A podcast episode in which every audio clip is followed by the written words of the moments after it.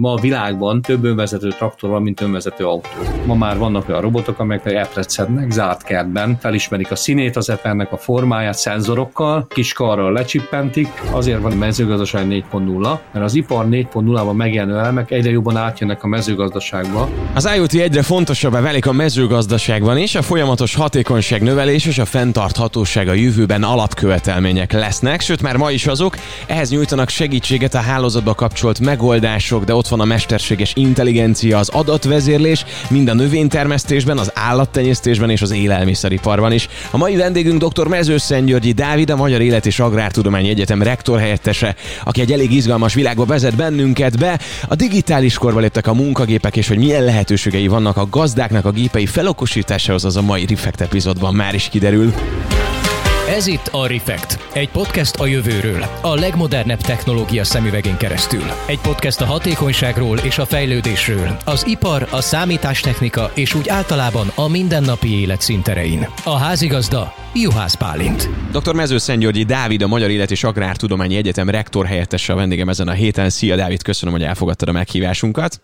Szia, köszöntöm a hallgatókat. Végzettséget. Nézőket. Néz, nézők is vannak, hallgatók, és ugye főként podcast a Spotify-on és Apple Podcastben, de ahogy mondtad, a Reflectet amúgy most már lehet csekkolni a YouTube-on is, úgyhogy akik szeretnének, ők láthatnak is. Éppenséggel otthonról jelentkezel a Covid-nak köszönhetően most itt tudjuk ezt megoldani. De még a Covid előtti időszakokból okleveles agrármérnök vagy végzettséget szerint. Mesélj egy kicsit a gyermekkorodról, mi vitt afelé, hogy mondjuk ebbe az irányba indulj el? Nagymamám még egy olyan házban lakott, ahol nem volt bekötve a víz, kintről húztuk a kútba a vizet. Ott még volt még disznóhizlalás, minden télen disznót vágtunk, egyszer vagy kétszer attól függ. A hűtőt ezzel töltöttük meg. 74-ben születtem, ugye ez azt jelenti, hogy én pont a rendszerváltáskor voltam, 18, jó eredményem volt a gimnáziumban, mindig 4-5 fölött volt, tehát az a nem volt probléma. Azért azt láttam, hogy aki mondjuk orvosi pályára készülők, azért eztán beleraktak, külön kémia szakkör, fizika szakkör. Nekem fontos volt az, hogy a kosárlabdát is folytassam. És az agrár egyetemeken akkor kezdődött, hogyha valakinek jó bizonyítványa volt, tehát mint nekem is olyan 4-5 fölötti, akkor felvételi nélkül be lehetett kerülni az egyetemre. Édesapámmal leültünk, megnéztük, hogy mi lehetne jó szakma, és hát arra jutottunk, hogy enni mindig kell. Tehát én most már úgy szoktam hirdetni a saját szakjainkat is a Corvinuson, és volt vidékfejlesztő agrármérnök, és beiskolázás volt, hogy három biztos szakma van a világon. Az egyik az a szülész nőgyógyász, ugye az elején van, a másik az a temetkezési vállalkozó, ami a végén van, és közte meg az agrármérnök, mert enni meg mindenki szeret, meg inni, meg hát kell is, tehát ugye a létnek az alapfeltétele. Bár ezt akkor itt 18 éves az ember megfogalmazódott,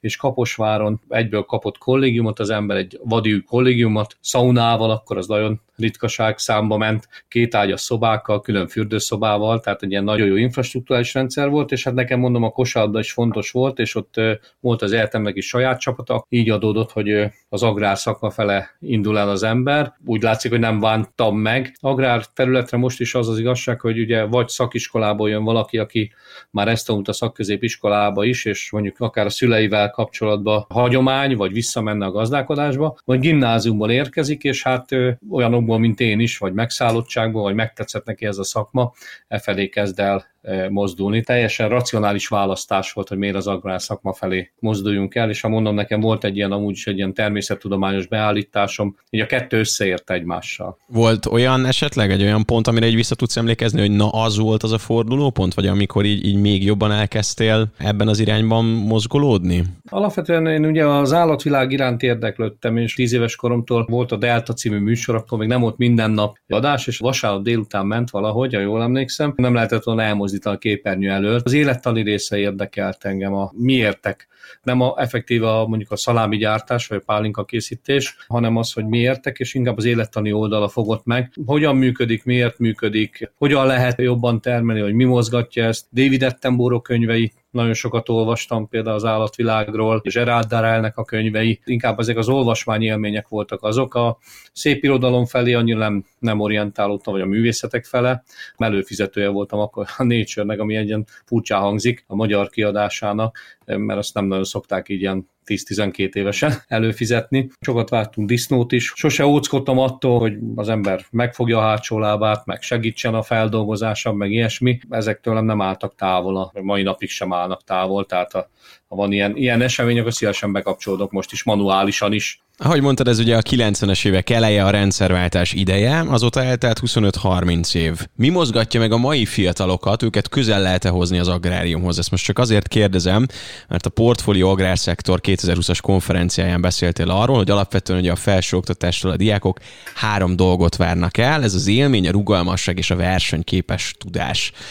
Hogy áll az agrárszektor oktatás szempontból most? Ez egy nagy kihívás továbbra is. Tehát azért, a ma, hogyha a statisztikákat megnézzük, mi mondhatjuk azt, hogy ez a legszebb szakma és a leggyörülőbb, de azért a statisztikákat megnézve sajnos nem a legnépszerűbb szakmák közé tartozik, de ez a világon is igaz. Ahogy egy kicsit távolabbra induljak, hogy, hogy a miérteket rá tudjak mutatni, ugye egyrészt koncentrálódik a mezőgazdasági termelés a világon is. Tehát ugye ugyanúgy nekem még a nagymamamnál voltak disznók, meg Fehérvár külvárosában, tehát városi környezetben is, hogy ez teljesen elfogadott volt, hogy állatokat tartanak. Ma már az agglomerációból tiltjuk ki őket. Elindultunk afelé, hogy állat se legyen, ám a kutya is már zavar mindenkit, mert a ugat, tehát a kakasról nem beszél, vagy hajnal a kukorékot. Tehát ugye tudunk ilyen extrém példákat mondani a budapesti agglomerációban, hogy tényleg megtiltották egyes önkormányzatok az állattartás konkrétan, mert zavarja a pihenni vágyókat, ami régen azért a falusi léthez hozzátartozott, tehát elképzelhetetlen volt ez a, ez a fajta mozgás. A másik pedig, hogy egyre kisebb az a terület, ahol, ahol észre lehet ezt venni. Tehát ma már hozzám is, a, mi már nem tartunk el, kutyánk van, de állatot én se tartok. Én ugye a gyerekemnek meg szeretném ezt mutatni, el kell őket vinnem valahova egy bemutató gazdaságba, vagy az egyik barátomhoz, aki még ezzel foglalkozik, de gyakorlatilag azért koncentrálódott ez a terület, és specializálódott is. Ezt így nem szokták nagyon mondani, de ugye a, például a mezőgazdasági termelést az Európai Unióban, de a világon is gyakorlatilag a lakosságnak Európában az 1-3 százaléka állítja elő. Nőttek a birtokméretek, és minél fejlettebb egy állam, állam, annál kisebb ez a szám. Tehát gyakorlatilag, ha szeretne az ember is megismerkedni ezzel a területtel, egy város lakóként nagyon nehezen tud bekapcsolódni, mert taxist előbb lát, boltost előbb lát, informatikust is előbb lát, mint, mint mezőgazdász. Most a Covid egy kicsit fölerősítette, én azt gondolom, annak a, az értékét, hogy az élelmiszer hogy állítódik elő, mert ugye hiány volt belőle, vagy néha hiány van belőle. Karanténkertészkedésbe kezdtem én is, úgyhogy soha nem csináltam se paradicsomot, se paprikát, de hatalmas élmény volt amúgy, tehát Na, izgalmas izgalmas. Abszolút, és ugye utaltál az élményszerűségre, tehát ugye ezeket az élményeket kellene nekünk megmutatni, akik szeretnénk, hogy minél többen jönnek az agráriumba, hogy milyen élményeket ad ez, és hát gondolom, hogyha te is csináltál polántát, az mennyire más érzés, hogy a sajátodat teszed, mint hogyha a boltba veszed meg. Figyelj, a leg, legizgalmasabb dolog volt a tavalyi nyaramba az a tíz darab paradicsom, ami, amit le tudtam szüretelni, de tényleg a sajátom volt, bio volt, vagy legalábbis azt hittem, vagy úgy, úgy próbáltam nevelgetni, hogy jó legyen, de absz- tényleg élményt adott. Na, tehát ugye ezeket az élményeket szeretnénk visszavinni, és kérdezett, hogy, hogy hogy áll ez. Ugye, miután nem ismerek ezeket a területeket az emberek, és ma már kiveszett az oktatásból is, tehát ugye klasszikus ficként az én időmben ugye még egy osztályfőnököt egy fél disznóval le lehetett fizetni azért, hogy jobb jegyen adott a gyereknek, vagy ne buktassa meg, hát ma már nem tud senki se bevinni egy fél disznót, a másik oldalon sincs rá nagy fogadókészség, nem tud el mit csinálni, ugye hogyan kell fölbontani egyáltalán. Nincsen közeli élménye a gyerekeknek, az óvodába kellene nekünk elkezdeni egyáltalán ezt az egész dolgot, mikor az óvoda pedagógusokkal, annak érdekében, hogy minél több impulzust kapjanak a gyerekek ezekről a területekről. Például egy francia példát tudok mondani, például a háztartási ismeretek, azok Franciaországban tényleg kisgyerekkortól, három-négy éves kortól elkezdődnek. És ugye ez a háztartási ismeret, ez nem azt jelenti, hogy hogyan kell mosogatni, pedig az is fontos, mert ugye abban is vannak azért technikák, meg technológiák, de például megtanítják azt Franciaországba, hogy melyek azok a fajták, amelyeket enni kell. Miből áll egy gazdaság, miért termelik ezeket a gazdaságon belül, miért tartanak állatot, miért termesztenek paradicsomot, ahogy te is, és ezt hogyan lehet fölismerni a pulton, hogy az francia termelőktől származik amilyen mi például nagyon sokat küzdünk a mezőgazdaságon belül, hogy ugye a kiskereskedelmi láncok polcain hazai termékek legyenek. Az például Nyugat-Európában nem olyan nagy probléma, mert ezt már gyerekkortól ismertetik, hogy melyik védjegyet kell levenni. Ha francia példát hoztam, olyan terméket fog levenni, ahol a francia zászlónak a motivum megtalálhatóak, és tudni fogják, hogy, hogy azt kell levenni. Ott nem kell küzdeni ezért, mert a fogyasztói szokásokban ez olyan mélyen bele van ivódva, hogy nem kell azért küzdeni, hogy ne a külföldi áru kerüljön például a polcokra. De egy kicsit elkagyarodtam elnézést a, a, az elti kérdésettől, hogy mi, mi, tehát egyik az élményszerűség A másik, hogy nekünk meg kell tudni mutatni azt, hogy a mezőgazdaságban már nem az a mezőgazdaság, ami régen volt. Te paradicsomot termesztettél, az mondjuk nagy üzemben azért elég nehézkes, meg ugye kézzel kell művelni, most egy tíz tövet tartani az élmény, ahogy te is mondod, de mondjuk ezt több hektáron csinálni azért nem akkora élmény.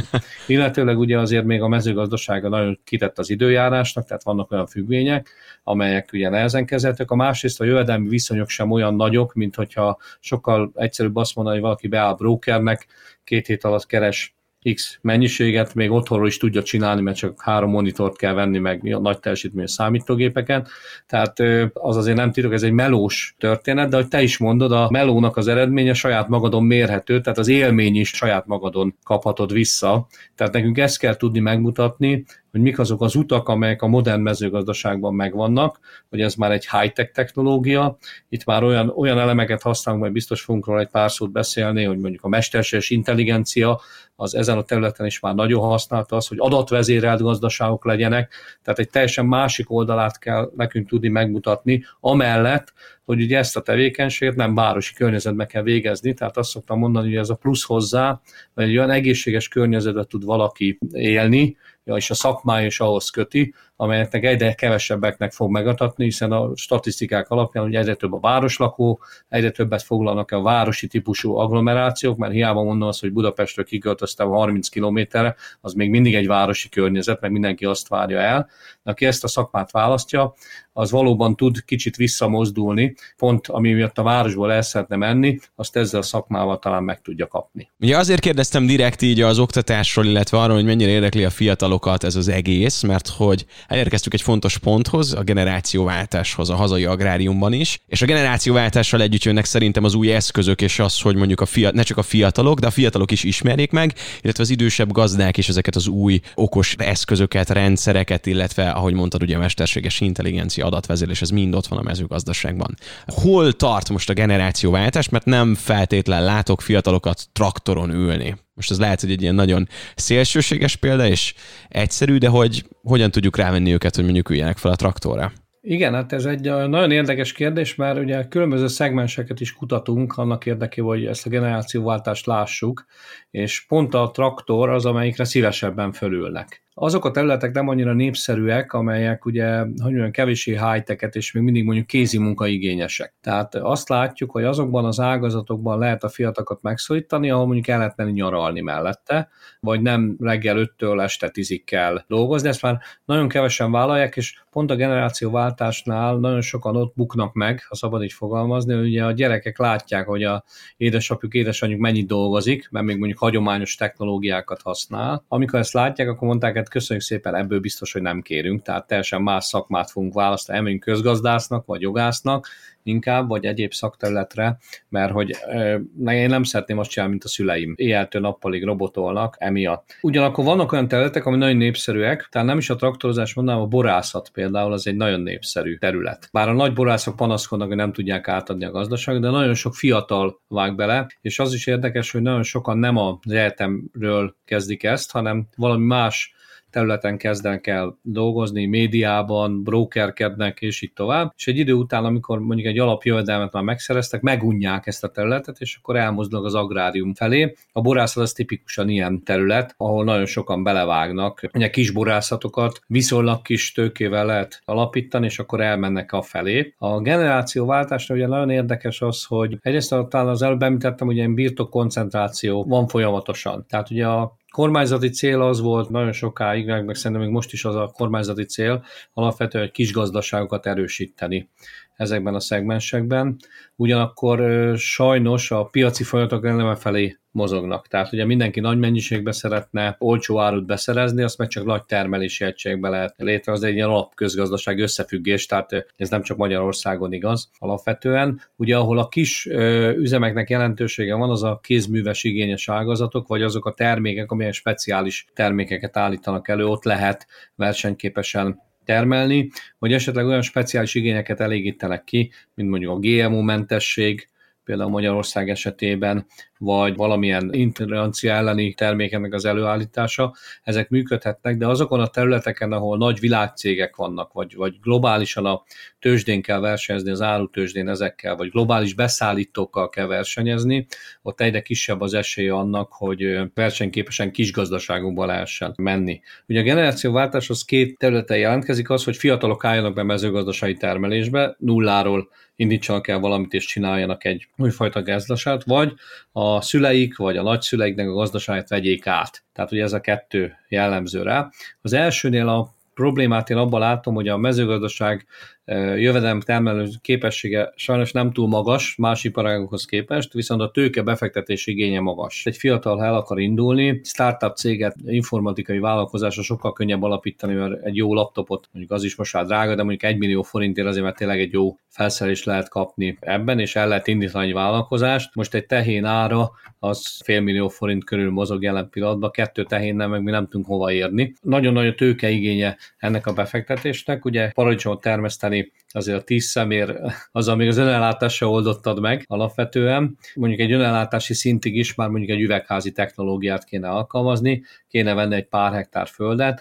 Ma a földárak Magyarországon átlagosan két millió forint egy hektár föld, tehát az is egy befektetés igényes. Egy hektárra szoktam mondani, hogy még viszonylag kevés termelési értéket lehet elállítani. Épp délelőtt beszélgettünk egy kollégával, ők is végeztek egy számítást, most olyan a fedezeti pont egy családi gazdaságnél 150 hektár körül van. Na most azt föl kell szorozni két millió forinttal, az nem kevés pénz. Induló befektetésként sem. Egyrészt ez akadályozza, természetesen van fiatal gazda támogatás a rendszerben. Fiatal gazdaként most egy olyan 12-15 millió forintot lehet induló támogatásként szerezni, de általában ez, ez az előbböző elmondottakból az érezhető, hogy ez, ez egy nulláról induló vállalkozásnak nagyon nehezen fog tudni menni.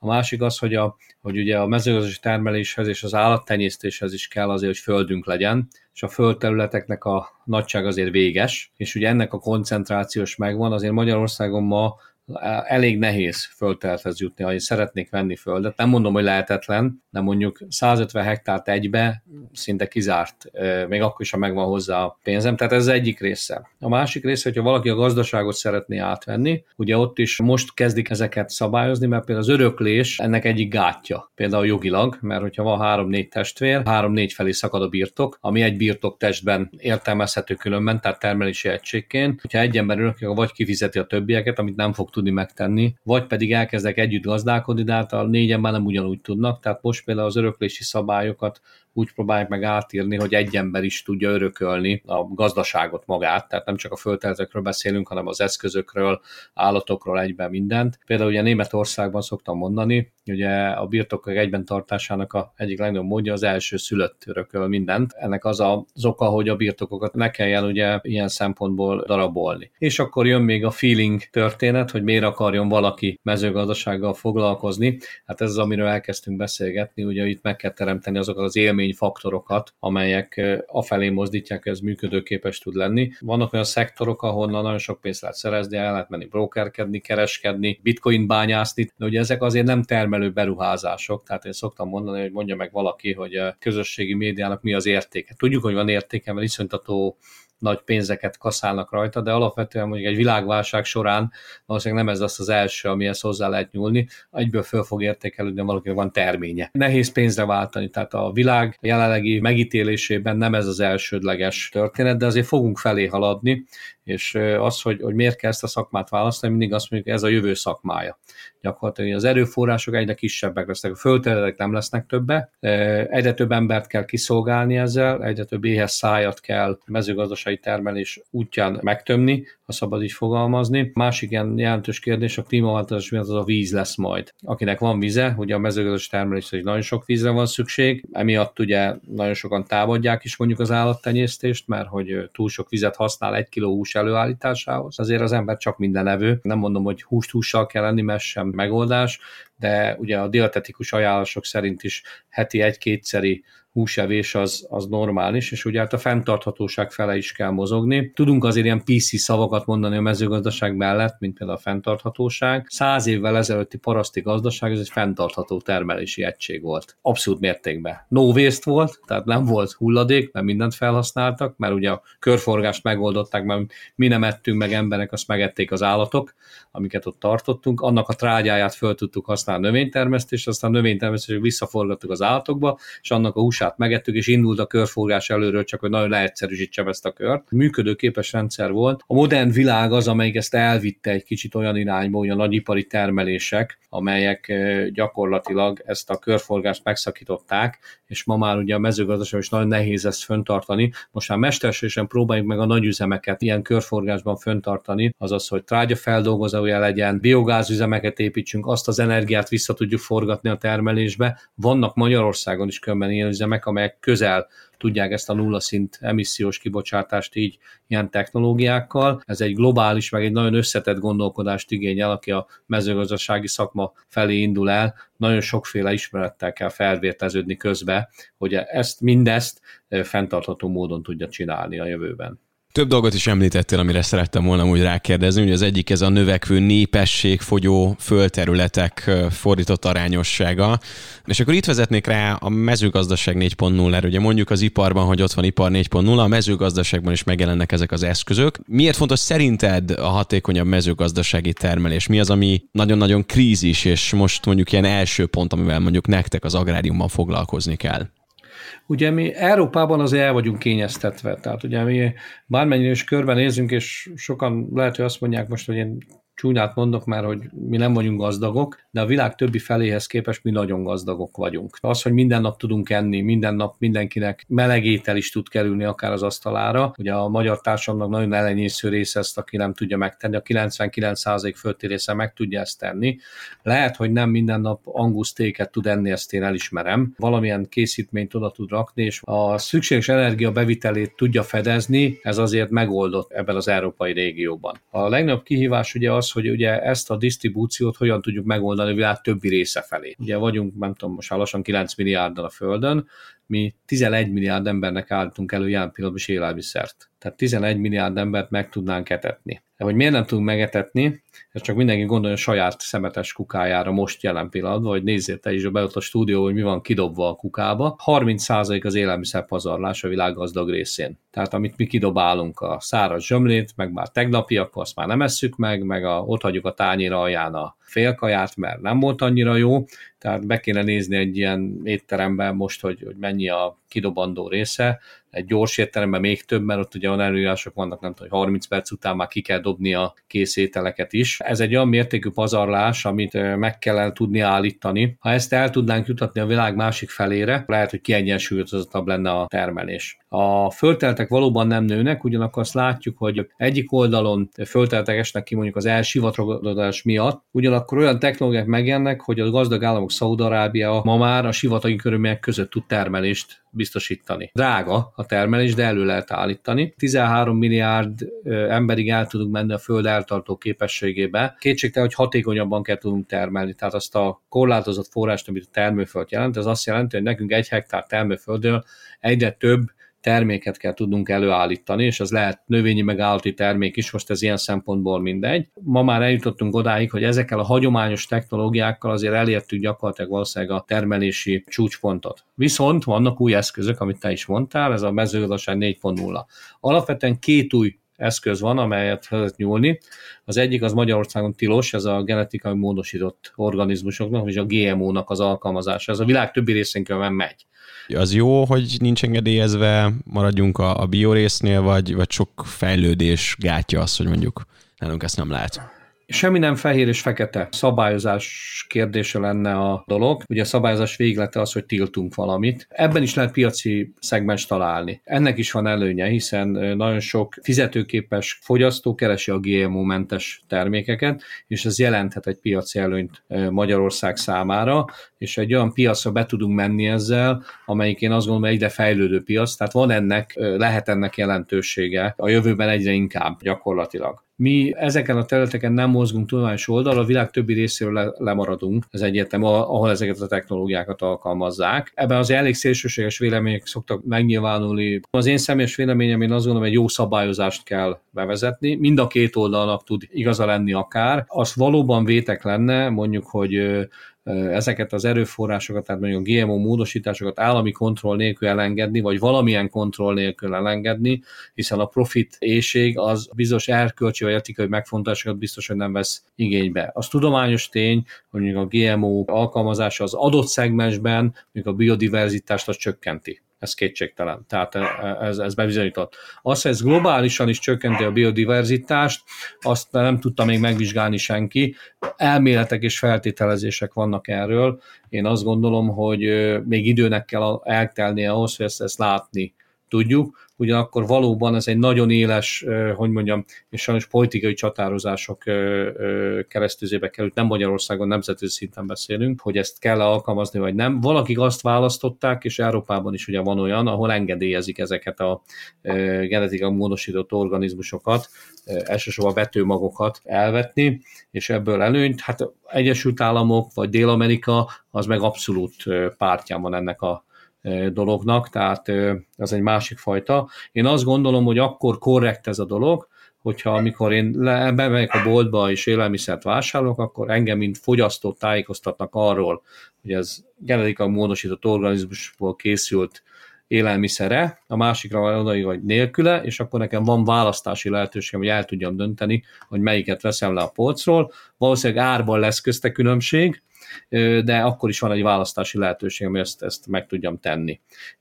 Tehát hivatalosan nekem azt kell, hogy mondjam, ugye, mint az alaptörvény erről szól, magyar állampolgárként ezt kell betartani, Magyarország nem lehet ezt alkalmazni, és ezért nekünk sokkal inkább fontosabb, emiatt is azért, hogy a világpiaci versenyben talpon tudjunk maradni, hogyha nem ebbe a szegmensbe gyártunk, hogy a másik ilyen lehetőség, ez a technológiának a fejlesztése, és erről szól a mezőgazdaság 4.0, hogy a leginkább modern technológiákat tudjuk a mezőgazdaságban alkalmazni, és ezek ugye más néven ugye a köztudatban nagyon sokszor ez a precíziós gazdálkodásként vonul be, ugye precíziós gazdálkodás, ugye ez azt jelenti, hogy a köznapi nyelve szeretném lefordítani, hogy célzottan és csak annyi hatóanyagot juttatok ki, ami szükséges, és nem több, tehát ezzel spórolni tudok, másrészt óvom a környezetet is, hiszen feleslegesen nem juttatok ki káros anyagot.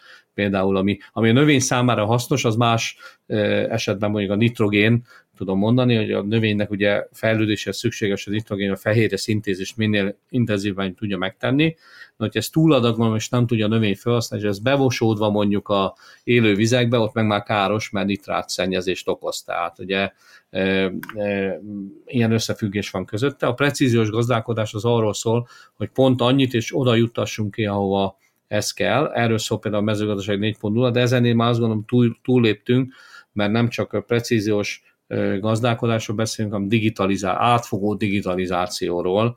Ebben is most már mezőgazdaság 5.0-nál is beszélünk, és majd fogunk róla beszélni. Tehát ugye azok az eszközök, ugye egyelőre mindenki azt gondolja, hogy a precíziós gazdálkodás az egy traktor, meg egy permetező, ami ezt meg tudja, meg egy vetőgép, ami ezt meg tudja csinálni, össze van kötve GPS-szel, nagyon pontosan tud ugyanaz a soron haladni, ugye ma már két centiméteres pontossággal tudunk haladni GPS-szel, traktorral, akár vezető nélkül is. Ugye a következő lépcsőfok az lesz, hogy ezt a rengeteg adatot, amelyet be, be tudunk gyűjteni, ezt föl tudjuk tudni dolgozni, mesterséges intelligenciával kezelni. Ezeket az adatokat továbbítani tudjuk IoT eszközöknek a bevonásával, 5G hálózatok használatával, mondjuk a drónrettetésnél, és így tovább. Tehát már egy olyan futurisztikus jövőt tudunk felvázolni a mezőgazdaságban is, ami jelen pillanatban például a humánita elképzelhetetlen, egy nagyon egyszerű példát szoktam mondani, ma a világban több önvezető traktor van, mint önvezető autó. Ezt kevesen tudják, de ennek ugye oka is van, ugye azért az autónál ugye a humán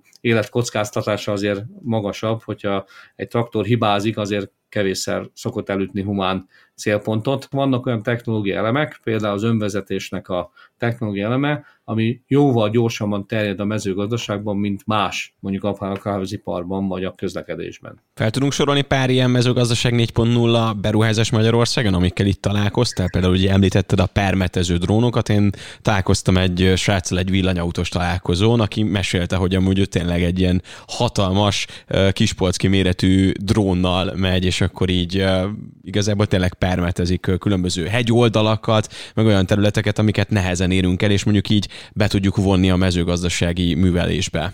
Vannak-e még ilyen példák, esetleg láttál-e ilyeneket? A drón az egy speciális kérdés, mert ugye a drón szabályozásban most nagyon, hogy mondjam, most a szabályozásra várunk. Tehát ugye a, a drónoknak a rettetése, ugye ezek ugye hát repülőtárgyak, ugye aki, aki szeretne drónt venni, az ugye beleütközik, ugye 120 g-nál nehezebb, az már repülőtárgynak számít. Na most ez ugye mezőgazdasági termelésre alkalmatlan, egy 125 g-os, hiszen nekünk ugye hatóanyagot kell fölvinni, és amit te is említettél a kollega, ugye nekünk most a drónfejlesztésben, például a mezőgazdaságban az a legnagyobb kihívás, hogy minél több hatóanyagot tudjunk fölvinni egyszerre, hogy a repülési időt tudjuk hosszabbítani, illetve ezzel ugye a berepült tábla méreteket is tudjuk megnagyobbítani. Például a hidrogénhajtás az egyre kezd most már elterjedni ezen a területen, mert ugye itt a elektromos hajtásúakról van szó elsősorban, de ugye ezek tölteni is kell. És ugye minél nagyobb terhet viszünk föl, annál nagyobb motor kell hozzá, annál nagyobb drón kell hozzá, és a végén elérünk egy repülőméretet gyakorlatilag, hogy több tonnás drónok lesznek majd, amelyek szállnak, de annak ugye a kiszolgálása is a másik oldalon nehéz. Úgyhogy például itt, itt például egy fejlesztési pont, amit mondanék, hogy például hogyan lehet drónokat kötelékbe röptetni. Tehát, hogy egy irányító drón, és mögötte mondjuk öt, ami őt követi gyakorlatilag, és egy irányító drónnal meg tudsz oldani ötször akkor a területet, mert hogy kötelékbe tudod röptetni. Tehát például ez egy, ez egy nagyon izgalmas fejlesztési irány, és ez azért izgalmas, mert a kötelékbe reptetés azért nehéz, mert jelen pillanatban 5G-s technológia kellene hozzá. Most már egyre több 5G-s lefedettség van, de ez például egy, egy izgalmas fejlesztési irány. A másik, amit fejlesztési irányként jelentkezik, és izgalmas, ez a szenzoroknak az elhelyezése. Különböző szenzorok, talajszondák, levegőszondák, ugye szenzor a hőmérő is, csak ugye máshogy vagy csomagolva, ezeken a digitális szenzoroknak az elhelyezése, minél több paramétert, hát real time-ba mondjuk egy tábla gazdaságról beszedni, az izgalmas lehet. Egyes kutatások szerint ma már egy tábláról több tízezer adatot tudunk beszedni egy év alatt a növekedéséről a növényeknek a talaj állapot változása, a talajnedvesség változása, a hőmérsékletről, a talaj összetételnek a változásáról, hogy milyen tápanyag tartalma van, ugyanez a növényekről természetesen. Ezeket többféle eszközről tudjuk begyűjteni, tudjuk begyűjteni műholdról, tudjuk begyűjteni ortofotókról, amelyek repülőgépekről készülnek, tudjuk begyűjteni ezeket drónok által készített fotókról, ugye jövünk minél lejjebb, annál fontosabbak. Aztán ugye ott vannak a traktoradatok, amiben például az, hogy a traktor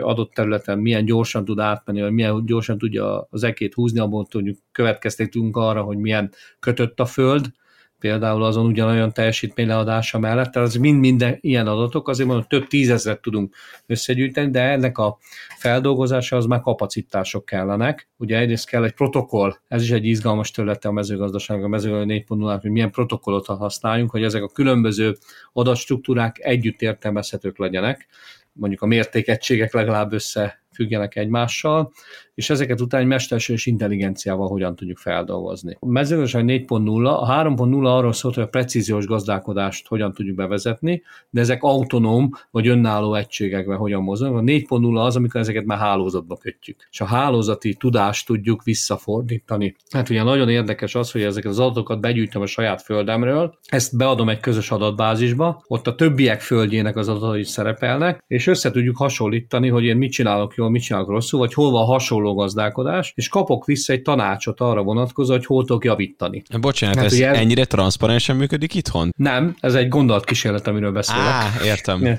Meg erre lennék kíváncsi, hogy mondjuk a kis és nagy mezőgazdasági szereplők mennyire fogadják például el ezt az innovációt. Hát ö, sokan kísérleteznek vele. Azt kell, hogy mondjam, vannak nagyon jó részeredmények egyes területeken. Ugye nagyon sok a tényező, amit figyelme kell venni egy termelés során. Részsikereket tudunk elérni. Magyarországon is vannak nagyon, hogy mondjam, fejlődő cégek, akik ezzel foglalkoznak. Elsősorban a gépgyártó cégek, akik nem akarok cégneveket mondani, de akik mondjuk traktorokat forgalmaznak, ott már a saját traktorforgalmazó cégek, azok saját adatelemző központokat hoztak létre, és szolgáltatásként kínálják a tőlük erőgépet vásárlóknak, hogy az adatokat feldolgozzák, és bizonyos technológiákat visszajuttatnak hozzájuk. Van már olyan cég Magyarországon, aki csak az adatokat dolgozza föl, összeköti ezt a könyvelési rendszerrel, ami működik a gazdaságban, és az alapján úgynevezett adatalapú döntés támogatást segíti a döntéshozók felé nagy gazdaságokban. Ez kicsiknél még annyira nem érdekes, mert kicsik az adatbázisok, és így tovább, egy, egy nagy gazdaságnál, és a Magyarország azt kell, hogy mondjam, a vezető nagy gazdaságok mindegyike foglalkozik már ezzel, különböző mértékben, különböző technológiákat használnak, külföldit és hazait is, de ez egyre inkább fejlődik. Ahogy az informatika fejlődik, ugyanúgy fejlődik ez a technológiai szegmens is. Ugye a növénytermesztésben most menjünk át az állattenyésztés felé, hogy ezeket használjuk, ott is ugye az, hogy a, például a szenzoroknak az ára drasztikusan csökken egy-egy szenzornak a beszerzésére, ezért például az, hogy ezek kvázi ilyen eldobhatóvá válnak. Már az okoz problémát, és ezekkel foglalkozni, hogy a kihelyezett szenzorokat hogyan gyűjtjük össze, mert azok hulladékok sőt veszélyes hulladékok, ugye az elektronikai termékek. Csak egy példát mondjak, hogy nagyon jó a például a állattenyésztésben az állatok azonosítására használt fűjelzőkben már elektronikus csippek vannak, de ezeknek a visszanyerése problémát okoz a vágóhidon, hogy hogyan tudjuk őket megsemmisíteni, mert problémát okoz. Vagy ugyanez a, van olyan technológia, a bendő bóluszt. Kérődző állatokba, szarvasmarhába és juba egy ilyen pici műanyag, 10 centis műanyag kerámiát be tudunk jutatni, mert érzékelő van. És nekünk állattenyésztőknek ez bejut bejuttatjuk a bendőbe. A bendőbe ez nem megy ki. Egy, egy csövön keresztül le lehet rakni az állatnak különböző, hát hogy mondjam, nem kellemes érzés, nem okozunk neki különösebb problémát. Kvázi olyan, mint hogyha valakinél egy humán dologban egy nyelőcső tükrözést végeznének, tehát körülbelül ugye ez az állatnál is ezt lejuttatjuk, és ezek egy úgynevezett IoT vagy NB-IoT, ez a Narrowband IoT, ez az alacsony sugárzású IoT csatornán keresztül. Nekünk információt szolgáltatnak a bendő működéséről, annak a hőmérsékletéről például, vagy annak a savasságáról, az nekünk nagyon pH-járól, nekünk az nagyon fontos, hogy a takarmány hogyan változtatja meg a pH-ját, és az optimális termelést ez alapján be tudjuk lőni, az élettani folyamatokat, de ma már vannak olyan bendő bóluszok, ami a mozgásokat is tudják érzékelni, meg tudjuk azt mondani ilyen mozgás érzékelőkkel, hogy melyik tején ivarzik és azt az ivarzó tehenet kell nekünk megtermékenyíteni. Ma már nem bika termékenyít, hanem mesterségesen termékenyítünk 99%-ban, és az, hogy mikor kell ezt az állatot megtermékenyíteni, ez nagyon pontosan kell tudni, mert ciklusba kell termékenyíteni, erre pedig egy nagyon jó indikátor az, hogy mennyit mozog az állat, és ezt már lehet mérni ilyen technológiákkal, és ugye ma már kísérleti jellege az 5G technológia is belép, ami nagyon izgalmas új terület, ugye eddig horizontális művelésről beszéltünk, tehát a szántóföldet vizsgáltuk, domborzati viszonyokat tudunk nézni, dőlésszögeket, hogy süt be a nap, borászatnál például, és itt tovább, de ami nekünk nagyon fontos lehet, hogy vertikális művelésbe, tehát amikor mozgatni kell ezeket, például egy, egy gyümölcsfa ültetvénybe a drón hogyan repül, azt még ezekkel az eszközökkel nagyon nehezen tudjuk. Hogyha egy 5G-s torony ott van a közelbe, és ezeket tudjuk most már gyűjteni, ezeket az adatokat, akkor elkezdődtek már ezek a kutatások, hogy vertikálisan hogyan tudunk mozogni, és akkor van még egy nagyon izgalmas kérdéskör, hogy üvegházakba vagy zárt terekbe hogyan tudjuk ezt megvalósítani, ezeket a technológiákat szintén. Ugye, hogy élő példát mondjuk a parkoló házakban is, ugye a, valaki a, ezeket a nem akarok úgyse nevet mondani, telefonra letölthető eszközöt használja, meg tudja mondani, hogy, hogy helyileg hol parkol a kocsim, de nem tudja megmondani, hogy hányadik emeleten. Ugye ezt nem tudja. Na most mi is ezzel kísérletezünk, hogy ugye az üvegházakban há, az adott szintre hogyan kell kijuttatni, ráadásul ugye most már vannak olyan technológiák, hogy több lépcsőbe termelünk, és akkor ugye arra lép, nem biztos, hogy minden lépcső ugyanannyi hatóanyagot kell például kijuttatni növénytermesztésbe, vagy mondjuk egy állattenyésztésben is, hogyha ez egy ketreces tartás, akkor ezt hogyan tudjuk megoldani. Elnézést, ha sokat beszélek róla, csak kérted, hogy példákat mondjak. Tökéletes. Élő... Figyelj, én eddig csak a ilyen... csodafarmról hallottam, ahol ugye a teheneket a vízzel és tápanyaggal úgy látják el, hogy különböző szenzorok etetik, illetve boldog tehenek élnek, de így most már egy új dimenziót nyitottál ebben. Igen, hát ugye amiről ugye te is beszélsz, a robotizáció megjelenése, ez lehet egy újabb, tehát ugye az, hogy robot fejőgép van, az, az ma már Magyarországon is, hát most már 20-as nagyságban van ilyen gazdaságon, robot fejőgép van, szenzorokkal beméri a tőgyet, ráhelyezi a fejőgépet, ugyanazt, mint egy ember megcsinálja. Ez növénytermesztésben is igaz, ma már vannak olyan robotok, amelyek epret szednek zárt kertben, felismerik a színét az epernek, a formáját szenzorokkal, egy kis karral lecsippentik, és folyamatosan járnak a 24 órába akár ebben a üvegházban, és mindig a legérettebb, vagy, vagy azokat a érési fázisban lévő epreket szedik le, amit beállítunk neki előre. Ezek ma már működő technológiák, ez nem science fiction, ezek működő technológiák, amiről beszéltem, a mesterséges intelligencia alkalmazása, ennek a visszacsatolása, ezek azok, ami kutatási irányként megjelennek. Már most ugye vannak ilyen kutatások, hogy 2030-ra jósolják azt az ilyen jövőkutatók, hogy a a kobotika megjelenik a mezőgazdaságban, ugye a kobotika az a ember együttműködő robotokat jelenti, kooperatív robotokat jelent, ez 2030-ra jóság, ezek meg fognak most már jelenni. Van már, amiben megjelent, vagy mondjuk láttál ilyen tesztfázis alatt lévő valami, csak hogy így akár erre is egy példát mondjunk, hogy... Hát kísérletek vannak például, élelmiszeripart hozok akkor erre, élelmiszeriparban például a húsok darabolásánál az, hogy ne kell annyi hentest alkalmazni, ugye egy hentes mozdulat, csontozásnál az egy, az egy izgalmas mozdulat. Még nem tudjuk teljesen megmérni, mert ugye hentesnek kell kanyarítani, de hogyha azonos méretű sertések jönnek be a vágóhídra, akkor egy hentesnek a kanyarítását a mellette lévő tíz robot is meg tudja csinálni. A legnehezebb folyamat a húsiparba, sertésiparba például a sertéseknek a hasítása, vágása. Azt ma már robotok végzik ezt a dolgot. Tehát Magyarországon is tudok mutatni olyan üzemet, vagy tudok mondani olyan üzemet, ahol robotok végzik ezt a nagyon nehéz fizikai munkát. Ez tíz éve még elképzelhetetlen volt. Az az érdekes, hogy ezt például ezt a robotot, ezt egy autógyártó cég robot technológiája végzi. Tehát ők fejlesztették rá. Azért van mezőgazdaság 4.0, mert az ipar 4.0-ban megjelenő elemek egyre jobban átjönnek a mezőgazdaságba. Ennek az az egyik oka, hogy mondjuk a telítődik a piac, és akkor megpróbálják ide eladni. Tehát van egy ilyen üzleti része is a történetnek. Van az a része is, amit már talán említettem a beszélgetésben, hogy ugye vannak olyan technológiák, amit a mezőgazdaság egyszerűbb kipróbálni, mint a városokban. Tehát mondjuk egy drón röttetés, egy szállító robot röttetés, az azért egy panel környezetbe, hogyha ott hibát vét az ember, azért nem szeretném is, hogy az én ablakomon repüljön be egy drón szabályozatlanul. Ezt egy mezőgazdasági táblán viszonylag könnyebb hogy mondjam, modellezni, kisebb hiba határa lehet ezt megtenni. Tehát vannak olyan technológiai fejlesztések, amelyek én azt látom, hogy a mezőgazdaság terepein fog először megjelenni, és majd utána visszamegy a az iparba. Ha egyet tudnál tanácsolni mondjuk magyar KKV-knek, vagy mondjuk kicsi gazdáknak ilyen mobil IoT digitális eszközt, mi lenne az, amibe vessék bele magukat, akkor a szenzorok azok, amik segíthetnek nekik jócskán nagyon, nagyon sok terület van, ahol ugye lehet mozogni. Két felé kell mondani. Van egy, ami ilyen futurisztikusan a jövő fele tud haladni, és akkor ezek ilyen alapkutatás jellegű dolgok. Én abban nem javaslom senkinek, mert az inkább ilyen egyetemi szférának, meg kutatóintézeti szférának a dolga, hogy ezzel foglalkozom, mert ugye általában ez azt tudom hogy százból egy ötlet jön be. Tehát ugye ez nagyon tőkeigényes folyamat egy ilyet csinálni. A gyakorlati oldalon ugye én azt mondanám, hogy azokat a területeket kell nézni, ahol most elsősorban a munkaerő kiváltás tud jönni. Tehát azok a technológiák, ahol valahol tudok spórolni munkaerőt, automatizálni tudom, robotizálni tudom, vagy mondjuk számításokat tudok végeztetni, tehát én ezt a területet javasolnám mindenkinek. Mesterséges intelligencia adatfeldolgozás, ez biztos, hogy adatalapú feldolgozás. A másik azok a technológiák, amik a klímaváltozás mérésére vagy befolyásolására alkalmasak. Tehát a fenntarthatóság felé kell elmozdulni. Vízszintmérés, egy hőmérsékletmérés, szenzoros mérés, amelyet eddig nem tettek mondjuk például árnyékba vagy nem árnyékba történik a növelés.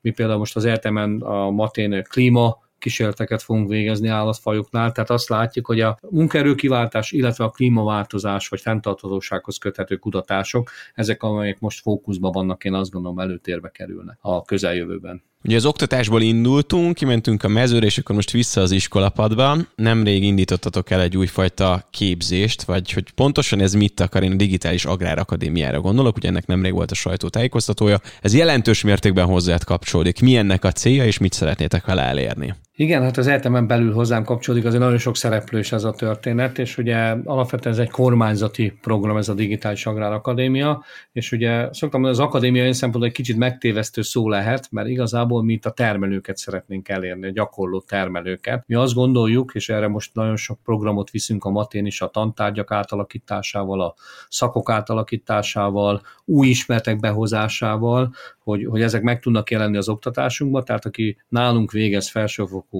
végzettségként bármilyen szakon, az erről tudnia kell és legyen. Viszont ez a gyakorlatban sokkal lassabban jön át. És a Digitális Agrár Akadémia az pont azoknak szól, akik már nem az iskolatban ülnek, hanem azoknak, akik már kikerültek innen, gyakorló gazdák, viszont nyitottak a digitális technológiákra, és nekik szeretnénk egy olyan fajta támaszt adni ezen a portálon, ez egy portál gyakorlatilag. Egyrészt fejlesztettünk tananyagokat rá, a tananyag is egy ilyen csúnya szó, mert inkább egy ismertető anyagot mondanék itt. 21 tananyag van fönn, azt hiszem most a Digitális Agrár pont például drónok, szenzorok, adatvezérelt gazdálkodás, és így tovább. Tehát, hogy olyan, olyan szegmesek van, akit érdekel ez, akkor a legfrissebb ismereteket ebből egy 50-60 dián keresztül, illetve egy 30 oldalas írott anyagon keresztül letölthető módon ingyenesen meg tud szerezni, és hogyha bele akarja magát vágni, akkor mi azt gondoljuk, hogy független módon, mert ezt azért talán említettem itt valamelyik szegmensnél, hogy ugye azért a hogy akik ebbe érdekeltek üzletileg, azért nem biztos, hogy úgy mondják el, ahogy azt kell, mert mindenki a saját lovát dicséri, hogy stílszerű legyek. Biztos, hogy egy kereskedő az a saját termékét fogja előtérbe állítani, mi pedig azt gondoljuk, hogy az a feladatunk független szereplőként ezen a piacon egyetemként, hogy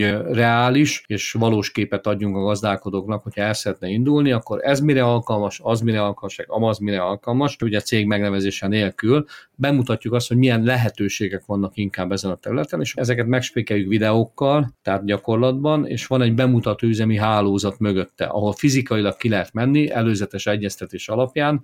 Egyrészt a bemutató üzemekben mi felvesszük ezeket videóra, visszanézhetők legyenek. Másrészt gazda találkozókat szervezünk, workshopokat, de ezt ők nem értik, tehát, tehát gazda találkozókat fogunk szervezni, ahol 20-30 gazda akár egy délelőtt folyamán nagyon rövid képzések keretében, és a képzés ezt ne úgy értük, az egy gyakorlati bemutató, ahol meg lehet tanulni mondjuk egy drónnak a röptetését fizikailag is. Ha ezzel pontosan szeretnék menni, akkor nem olyan egyszerű, meg ki tudja számolni, hogy mennyi hatóanyagot kell rárakni, azzal meddig tud elrepülni, az ő gazdaságában van három hektár gyümölcsös, akkor mennyi kell hozzá, tehát én gyakorlati példákat szeretnék mondani, tehát van egy bemutató üzemi hálózat is mögötte, és lesznek úgynevezett kísérleti üzemeink is ebbe a Digitális Agrár Akadémiába, amelyekben ezeket a nagyon új technológiákat be tudjuk mutatni. A bemutató üzemben már működő gyakorló gazdák, de ezek is egy-két éves technológiák, amiket ott lehet látni, és lesz egy tanüzemi hálózatunk, ahol pedig a fejlesztéseket lehet megnézni, hogy mifelé haladunk majd el, és ennek a Digitális Agrárakadémiának van egy olyan része, és hogy szaktanácsadást is biztosít, tehát hogyha valakinek konkrét kérdése van konkrét elemmel kapcsolatban,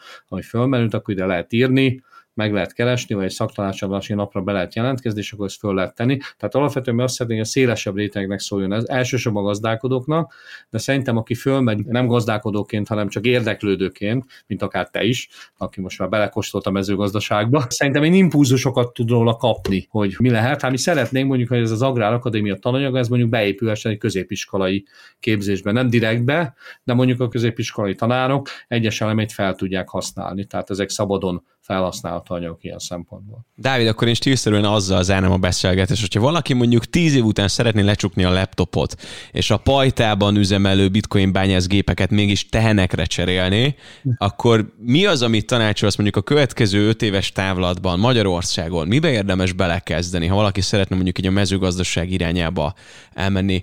Nem tudom, kevés tőkebefektetéssel, vagy egyszerűen vagy ilyen nincs? De van, nem, nem, nem, tudok ötletet mondani, jó? Tehát tudok ötletet mondani. Magyarország nagy gazdálkodó, itt szerintem névről is ismeri mindenki. Akkor a méret nekik az több tíz évtizedbe került, meg nagyon súlyos milliárdokban, hogy felépítsék. Azt gondolom, hogy abba a versenyben nehéz azért beszállni. Hát én most meg csak arra gondolok, hogyha mondjuk én vállalkozóként, vagy aranykalászos gazdaként szeretnék Igen. magamnak egy viszonylag közép mezőnyben lévő életet alakítani, hogy ez elérhető-e mondjuk a mezőgazdaságból? Hát én azt szoktam mindenkinek mondani, hogy a korlások az erőforrások, viszont csúcs technológiával csinálja. Én azt gondolom, hogy igen, lehet. Vannak olyan úgynevezett nispiacok, ugye ezek a réspiacok, ahova be lehet menni például egy biotermelés. Én, én mindenképpen, hogyha kicsibe szeretném kezdeni, akkor, akkor valamilyen speciális termelési formát kezdeni kell használni ezeken a területeken. Például biotermesztés, üvegház, zárt tartás, nagyon fenntartható gazdálkodással, tehát olyan technológiákat, amelyek vízvisszanyerő technológiák, a kertészeti ágazatok ilyenek lehetnek, tehát ez az egyik része,